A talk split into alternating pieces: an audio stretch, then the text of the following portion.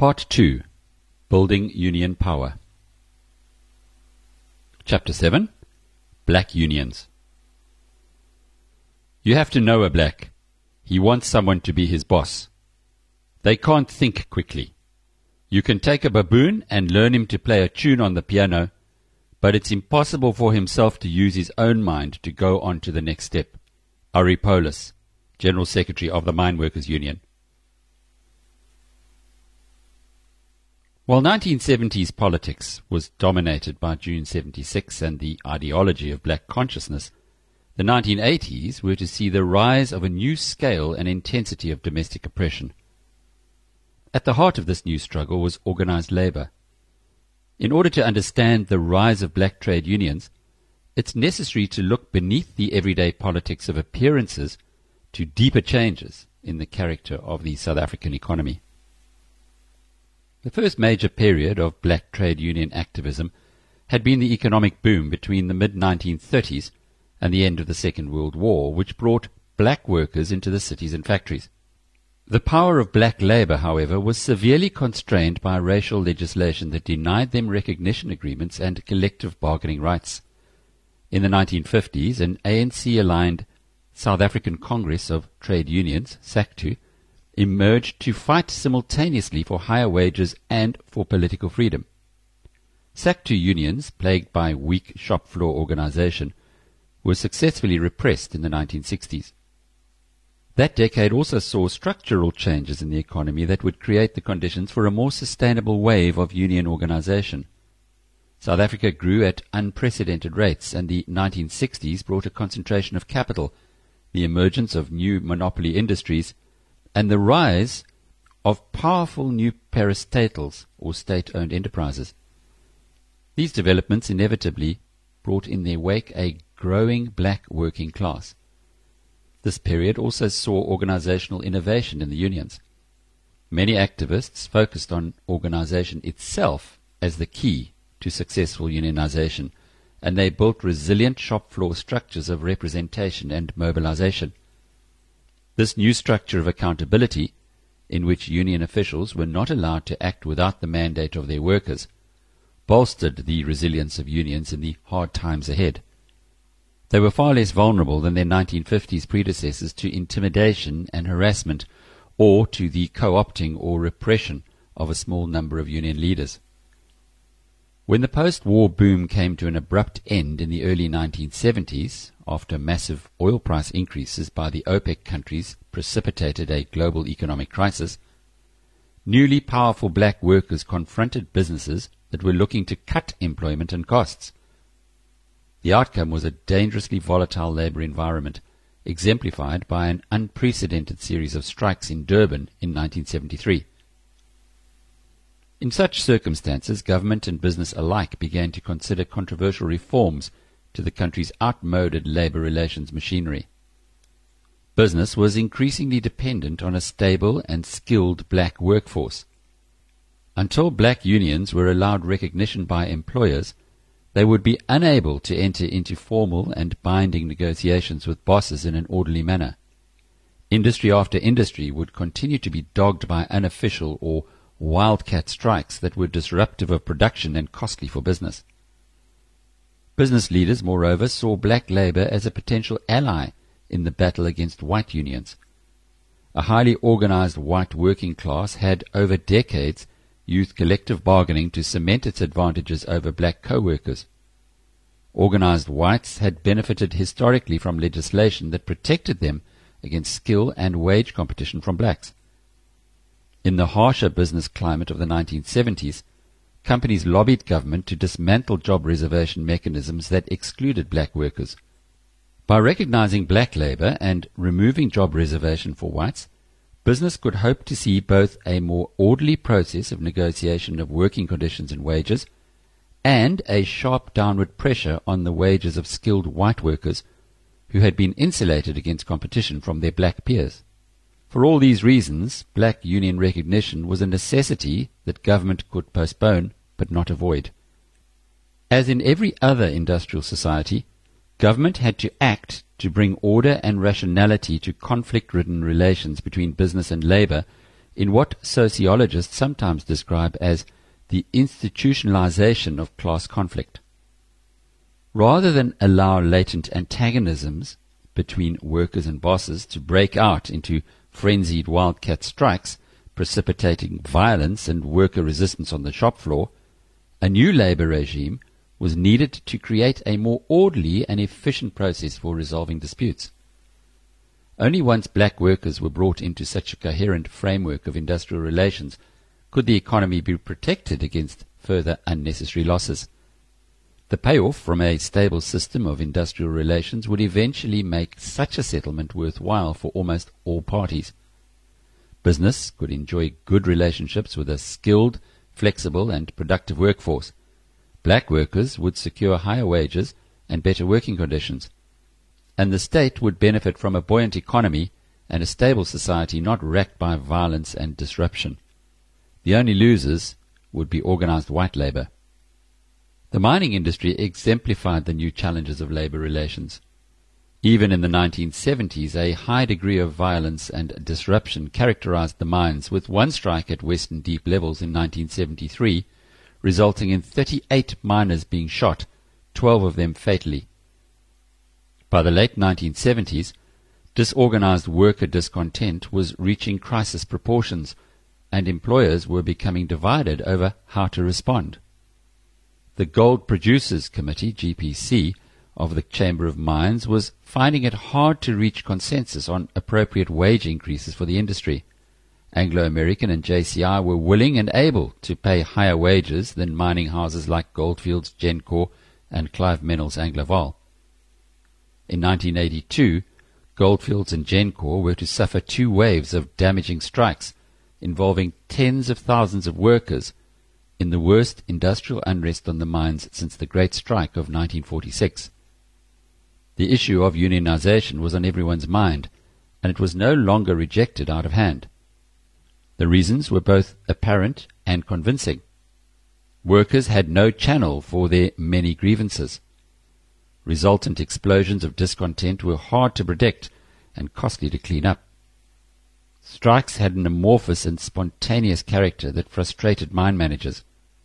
According to the historian Vic Allen, there was no evidence in the 1982 unrest of even the semblance of a strike organization and no sign of any leaders. Nevertheless, the workers themselves exhibited a high degree of solidarity in pursuit of a clear industrial objective.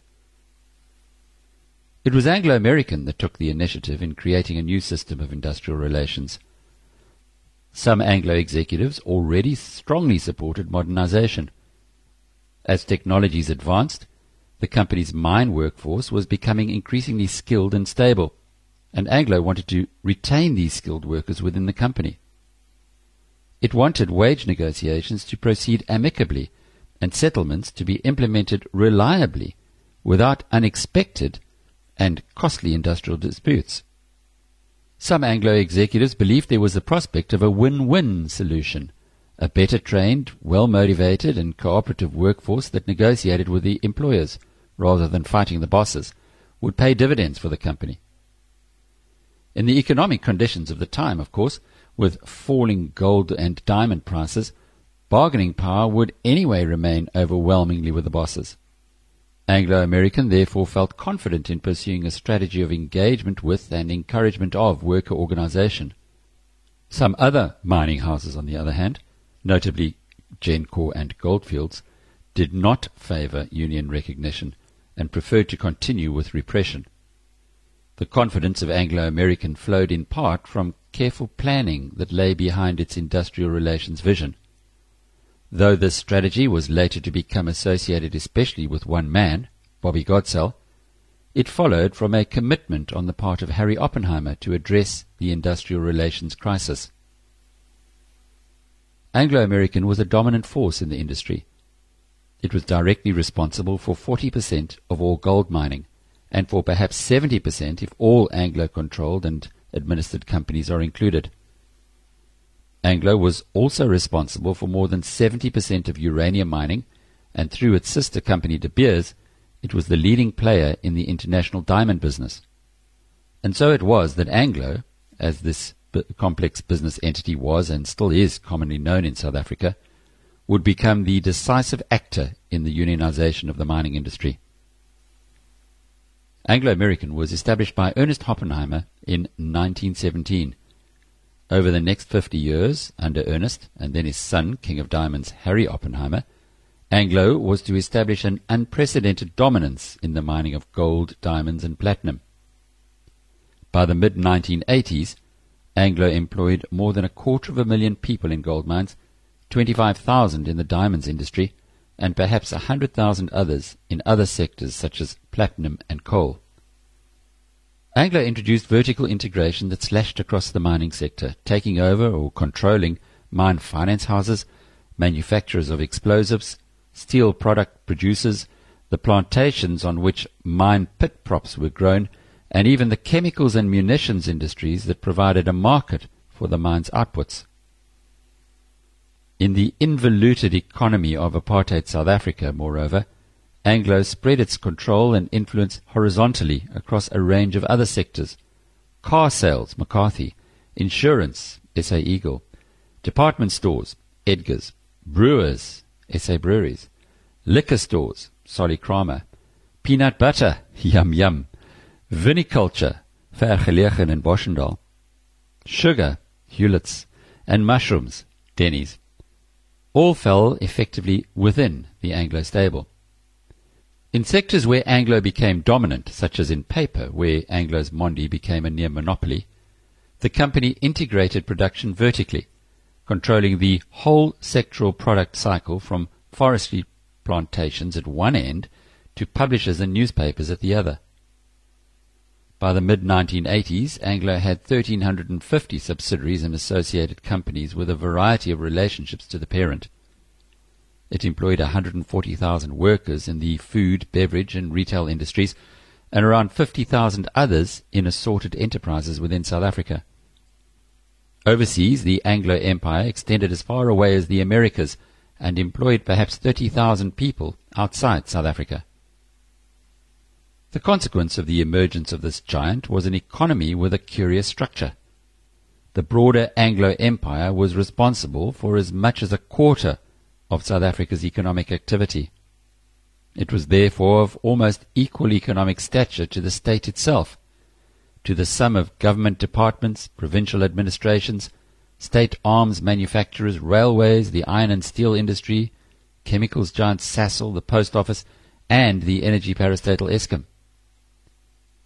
Beyond these two great behemoths of state and Anglo, there were just three other substantial business groupings – each connected to a financial house Old Mutual, Liberty Life, and the heartland of Afrikaner finance, Sanlam, but none of these relative minnows came close to the economic power and scope of Anglo. At the heart of the Anglo Empire were two technically separate companies, Anglo American Corporation and De Beers, together with a third family investment vehicle called E. Oppenheimer and Son. While formally distinct enterprises, AAC and De Beers fell under the effective control of E. Oppenheimer and Son as a result of a system that combined cross-ownership with cross-directorships. In the mid-1980s, the giant Anglo-American corporation owned almost 40% of publicly tradable shares in De Beers, giving it effective control over the diamond trader. De Beers, for its part, owned almost 35% of Anglo-American Corporation, and Oppenheimer and Son owned another 8%. Together, De Beers and Oppenheimer could therefore be confident of control of Anglo. So long as the boards of the two companies supported the Oppenheimer family's dominance, it was the family's own vehicle, Oppenheimer and Son, that in effect controlled the entire empire. A pattern of cross directorships between De Beers and Anglo American Corporation sustained this system of family control. The chairman of AAC after 1982 was Gavin Relly, an Anglo lifer and former personal assistant to Harry Oppenheimer. The chairman of De Beers was Julian Ogilvy Thompson, who had likewise once been Oppenheimer's PA. Relly was also a director of De Beers, and Ogilvy Thompson was also a director of AAC. Indeed, the latter would succeed Relly as Anglo American Corporation chairman in 1990. Both men were on the board of Oppenheimer and Son. This pattern of cross directorships was repeated across the board's memberships. Nicky Oppenheimer, Harry's son, was deputy chair of both Anglo American Corporation and De Beers, and a director of Oppenheimer. H.R. or Hank Slack, third husband of Harry's daughter Mary, sat on all three boards, as did G.C. Fletcher and Harry's English cousin Sir Philip Oppenheimer. In 1982, an aging Harry Oppenheimer retired as Anglo American Corporation chairman, and in 1984 he also left De Beers. Though he continued to follow the empire's key strategic decisions, he could no longer control the actions of the board. Nor, given his various limitations, could his son Nicky hope to do so. Indeed, the Anglo Empire was now so large that it would have been foolish to attempt to replicate the personal power of the two great Oppenheimers. Instead, Harry put in place a system of quasi-family control stabilized through the system of cross-directorships. Family was understood in a broad sense to include Hank Slack, cousin Philip, and the cream of the Anglo lifers, people like Relly and Ogilvy Thompson, who were as good as family. At a lower level in the pantheon of Anglo management, the Oppenheimers also enjoyed the loyalty of lifers such as E. P. Gush, a Rhodes Scholar who became head of Anglo American Corporation's gold and uranium division, and later the managing director of De Beers. Peter Gush would be one of Cyril Ramaphosa's key adversaries in its conflicts on the mines. Anglo was not just an economic giant. It was also a major political presence, although not one offering any very clear sense of moral purpose or coherent national direction. What purportedly united the occupants of 44 Main Street, where Anglo's corporate offices were located, was a belief that social modernization and economic development went hand in hand. A thriving market economy on this view would break down the racial divisiveness of apartheid, create a black middle class, establish permanently settled urban black labor, and destroy restrictive practices such as the color bar. The modernization of industrial relations was just one example of the supposedly benevolent historical power of a developing market economy. A distinctive political culture evolved within Anglo's Johannesburg offices. The Main Street lifers were white men who imbibed the tacit knowledge of what is and what is not good practice in business and politics from the everyday deliberations around them. This entire culture was implacably antagonistic to the ruling philosophy of the National Party, while remaining ambivalent about the character or reality of the exploitation of black South Africans. The NP, viewed through Anglo's lenses, was committed to something close to National Socialist economics and remained suspicious of a private economy dominated by English capital. The natural economic home of the Afrikaner dominated NP was indeed the state and the giant state owned parastatals. It used these instruments to soak up the Afrikaner unemployed and ultimately to propel them into the middle class life that their English speaking peers had long enjoyed. The NP's economic philosophy was curiously close to that of the ANC, with both favoring public ownership of the commanding heights of the economy, widespread state interventionism, and exercises in grand social engineering. The primary focus of Anglo's political engagement was to support the free enterprise system against its detractors among Afrikaner ideologues. Of course, the market economy in which Anglo actually operated was a system of privately owned cartels and computer exploitative monopoly producers rather than the free market utopia beloved of classical economists. What the Anglo establishment feared above all was the nationalization and social engineering that the NP often seemed on the verge of unleashing. In 1963, Oppenheimer became sufficiently fearful of the intentions of Prime Minister Verwoerd that he allowed Federale Mynbou, a part of the Afrikaner Sanlam Group, to buy General Mining and Finance Group, later Gencor, in order to stave off a perceived threat of nationalization. Through this action, he also achieved an important symbolic advance in the Afrikaner economic empowerment that he was keen to foster. The NP establishment, moreover, was culturally alien to the Anglo elite. Harry Oppenheimer received a classical English education, Rugger plus long division, at Charterhouse and Christ Church, Oxford, and Nicky followed a similar path from Harrow to the House. Although most wealthy English speakers went to local equivalents of English public schools and took their first degrees at the white universities of Rhodes, Natal, Cape Town, or Witwatersrand, Anglo high flyers were more often than not Oxford men.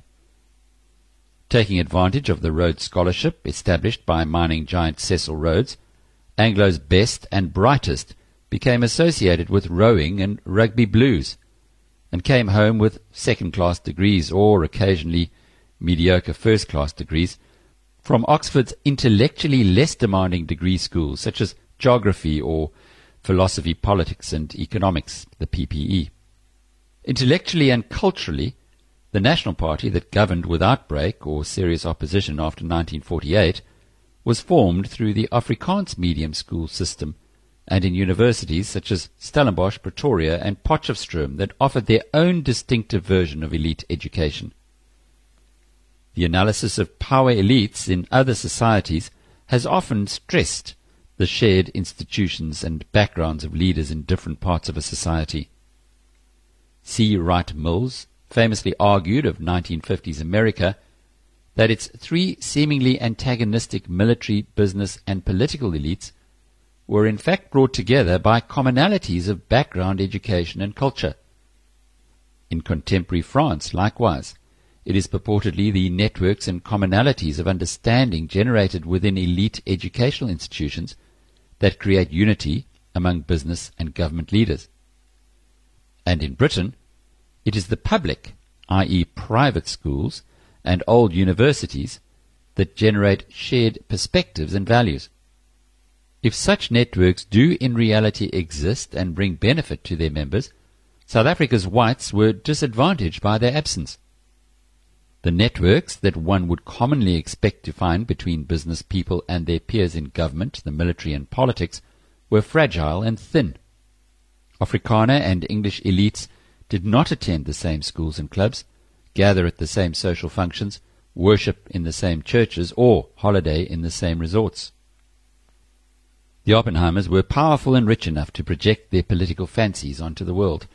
Harry Oppenheimer committed substantial resources to the Progressive Party formed in 1959, whose members became known as PROGs. The party was initially dominated by Cape liberals and professionals, but soon it garnered a curious constituency in the wealthy northern suburbs of Johannesburg, under the guidance of quasi-liberal opinion formers such as Irene Menell and Helen Suzman. It went on to develop a robust form of parliamentary opposition to certain apartheid doctrines. The party's members could not, however, conceive of the abolition of separation between racial groups. The notion of one person, one vote in a unitary state remained an abstract and distant fantasy. Anglo was also a driving force behind the South Africa Foundation, created at the end of 1959 to shape foreigners' perceptions of South Africa as an investment destination. Here, Anglo showed its willingness to work hand in hand with Afrikaner capital where common interests were at stake.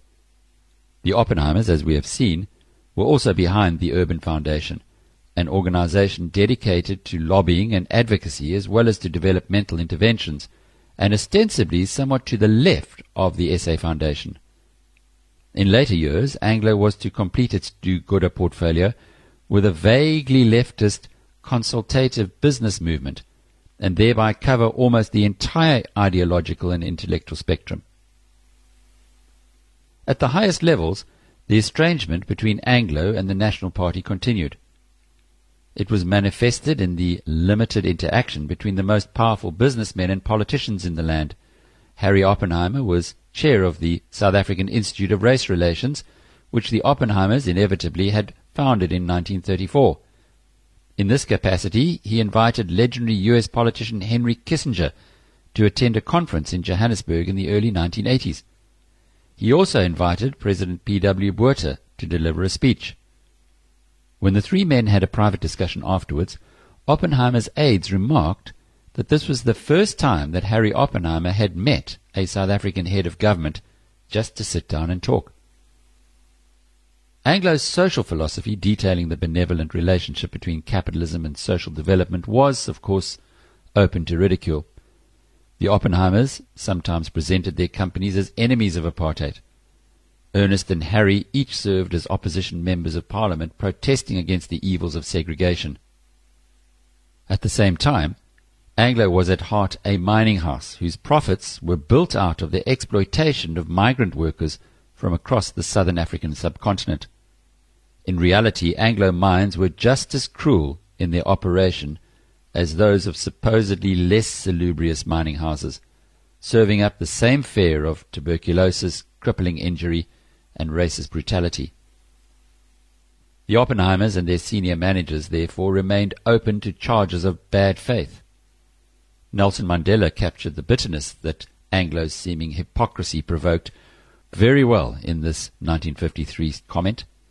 Rather than attempt the costly, dubious, and dangerous task of crushing the non European mass movement by force, the Oppenheimers would seek to divert it with fine words and promises and divide it by giving concessions and bribes to a privileged minority. Main Street's intellectual elite, however, proved impervious to insult and ridicule, perhaps because its membership was so selective and its self-confidence was based on decades of business success. While it would be a mistake to accept Anglo at its own moral self-estimation, it would be equally wrong to underestimate the corporate officer's sheer intellectual verve and muscle.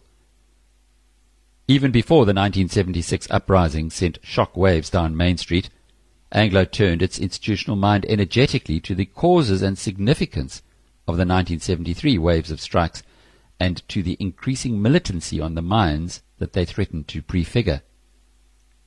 Oppenheimer himself began to focus on the reform of industrial relations and on a wider but related project of modernizing the economy. Anglo and its associated companies needed permanent and skilled workers, the replacement of at least some hostels with family houses, and the removal of color bars that drove up the price of skilled labor. Modernized industrial relations, it was quickly hypothesized, improve workforce productivity and protect the mines against any upsurge in labor unrest. These were complex and untested suppositions, but Anglo always recruited the best and the brightest from the white English language universities to take forward its ever changing project. Few 1970s executives at 44 Main Street in Johannesburg were ever going to become political liberals in the contemporary European sense. Fewer still could conceive that black South Africans would be running their country through an ANC government well within their lifetimes. All the same, in the aftermath of the 1973 strike wave, Anglo recruited some young executives with exceptional political skills and vision. Three recruits in particular were to make a big mark on the political side of the company. First, liberal activist Alex Boraine was hired in 1973 as a labor consultant to think in fresh ways about industrial relations challenges and how to avert impending international investment and economic sanctions. Second, Anglo recruited Zach de Beer, a career politician from the Progressive Party who identified weaknesses in the political profile of the company and brought greater political sensitivity to its actions. He was soon to gravitate into the inner circle around Oppenheimer. A third figure who joined the company in January 1974 was to have the longest lasting effect on Anglo's industrial relations culture. The 21 year old Bobby Godsell did not have a conventional Anglo background, coming from a working class family and having studied philosophy at the University of Natal. He had also completed an ambitious master's dissertation on liberal ethics at the University of Cape Town. Among his roles at Anglo was to consider how the corporation should respond to growing calls for the recognition of black unions. Godsell and Boraine conducted a comparative study of labor organization, primarily in developed countries rather than in genuinely comparable cases, and produced an Orange Book that concluded that black union recognition was now a necessity. Although he was to remain hesitant about wider political reforms, Harry Oppenheimer was already disposed towards industrial relations modernization, and he received the report favorably. In 1975, in a speech to the Institute of Public Management, Oppenheimer had committed himself publicly to black labor organization on grounds that Godsell later considered self-evident. You took them away from the whites or you extended them to the blacks because it was completely illogical to say unions were good for white workers but not good for black workers. Godsell and his boss Christian du Toit lobbied compellingly for the creation of a commission of inquiry into labor relations, something the Department of Labor established in 1977 as the Wiehahn Commission after its chair, Professor Nick Wiehahn. This was a time of grand commissions. Also reporting for the first time in 1979 the Riekert Commission was established to explore responses to the country's manpower planning crisis. Riekert argued that a permanent black presence in the white cities had to be accepted, but nevertheless reaffirmed a case for influx control. With a clear distinction between permanent and temporary residents, those qualified for residence could be given workplace rights and limited political representation, for example in township government, and job reservation for whites could be scrapped. The Wiehahn Commission offered a more forward-thinking and cogent analysis. Wiehahn was a lawyer and labor relations expert and a key advisor to Labor Minister Fanie Botha. In 1977, in the aftermath of intrusive U.S. interventions in the behavior of its South African-based multinationals, he persuaded the minister that the entire system required overhaul. As it happened, Godsell's boss, Du Toit, was a member of the commission and ensured that Anglo's analysis found its way into the final reports. Wiehahn rejected the longer-term viability of racial labor regulation and recommended biting the bullet of legal registration of black trade unions. He was to go on to make specific recommendations about the mining industry in the Commission's sixth report in 1981. These recommendations forced the hand of the mine owners and created the prospect of systematic and large-scale organization of black mine workers. Legislation rapidly followed which transformed the labor relations terrain. A representative National Manpower Commission was established and a new Labor Relations Act passed that made possible the recognition of black trade unions.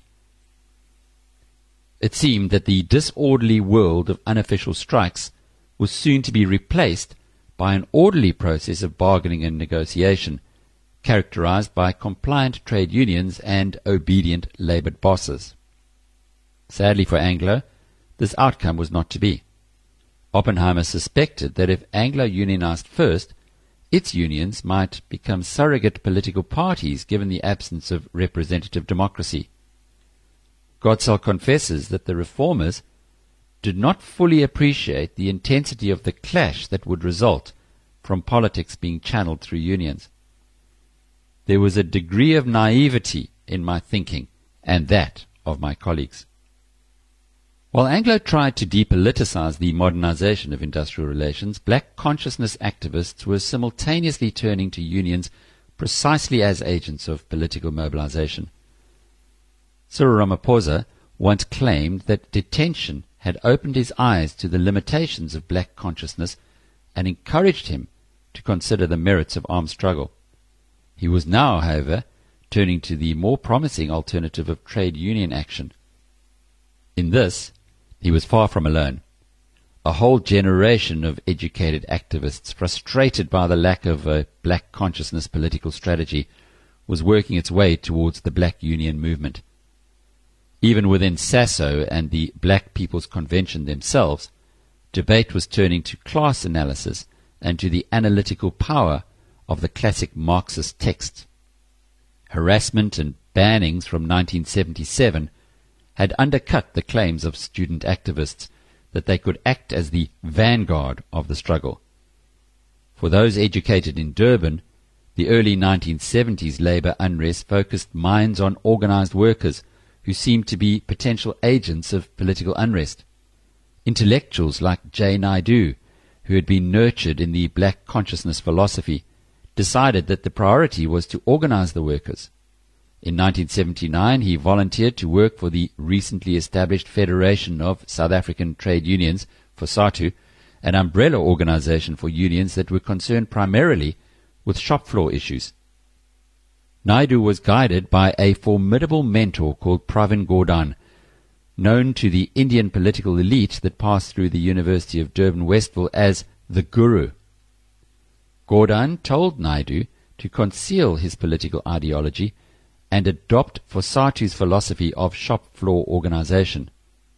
At that time, FOSATU was a well-known workerist federation, one in which the organization of workers at shop floor level was given priority over the attempt to deploy organized workers in political protests. This was collective bargaining unionism, in which the focus was on issues in the workplace and wider political engagement was left to other organizations. Such unionism could be contrasted with political or social movement unionism, which sought alliances with outside social forces in civil society or to advance the project of the exile liberation movement. Such social movement unions tried to link workplace issues with a wider anti-state protest. The contrast between two kinds of unions was in fact exaggerated. The wider social order of apartheid impinged on the workplace, and shop floor issues could never be addressed in isolation from wider political change. FOSATU's view that sound shop floor organization was a necessary foundation for wider political engagement was in fact cogent and many large unions managed to steer a path between workerism and what was labeled by its critics as populism. Nevertheless, these differences and the complex philosophies that lay behind them made the process of building unity between workers' organizations extremely hard. Ishmael Mkhabela, Cyril's longtime friend from Chiawelo and Turfloop, remembers discussing the prospects of the union movement with Cyril in 1978. The two men met at Commissioner Street in downtown Johannesburg next to the Urban Foundation offices where Hope Ramaphosa was then working. Ishmael observed to Cyril that they knew too little about the unions and that it was unfortunate how few black university graduates were involved in union activity. Cyril agreed. Yes, somehow we all avoid that, and observed that the unions are where our people are.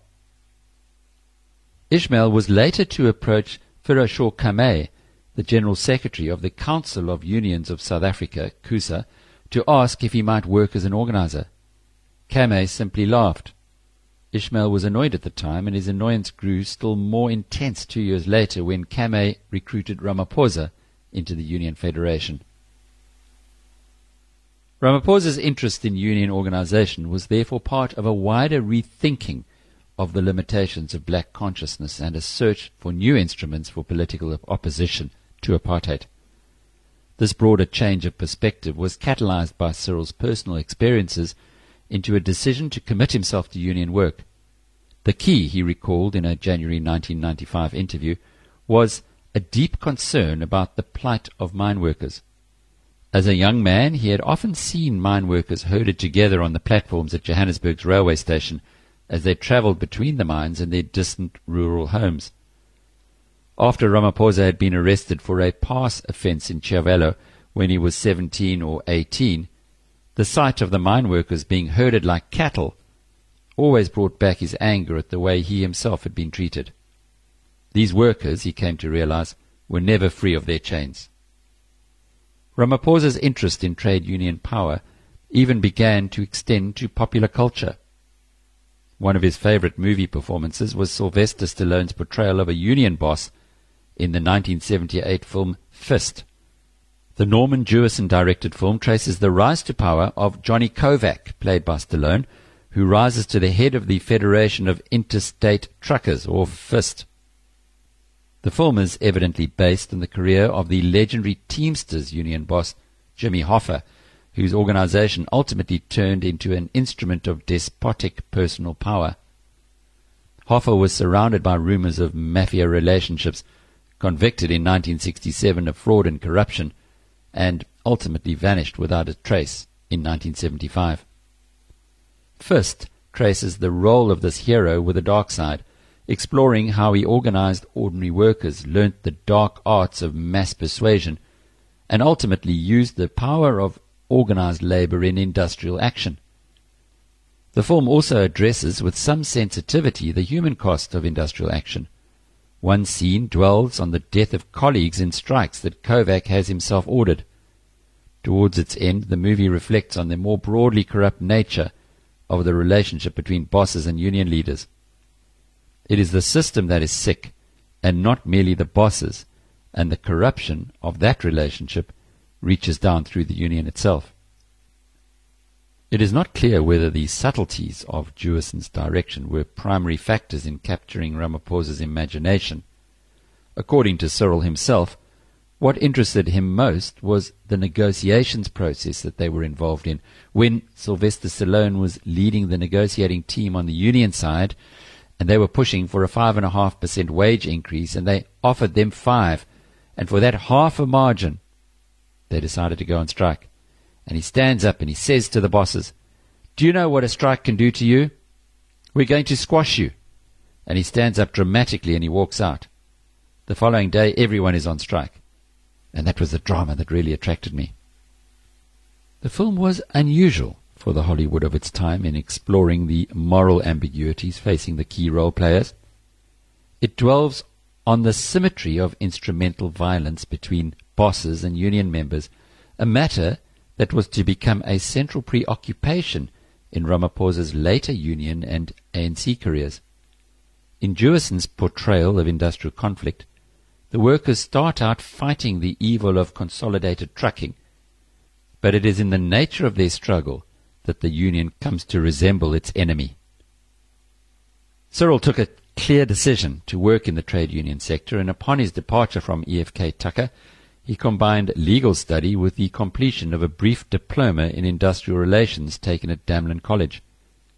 The twin facts that he found himself in a so-called Black Consciousness Union Federation and that he became involved in organizing mine workers were each partly fortuitous.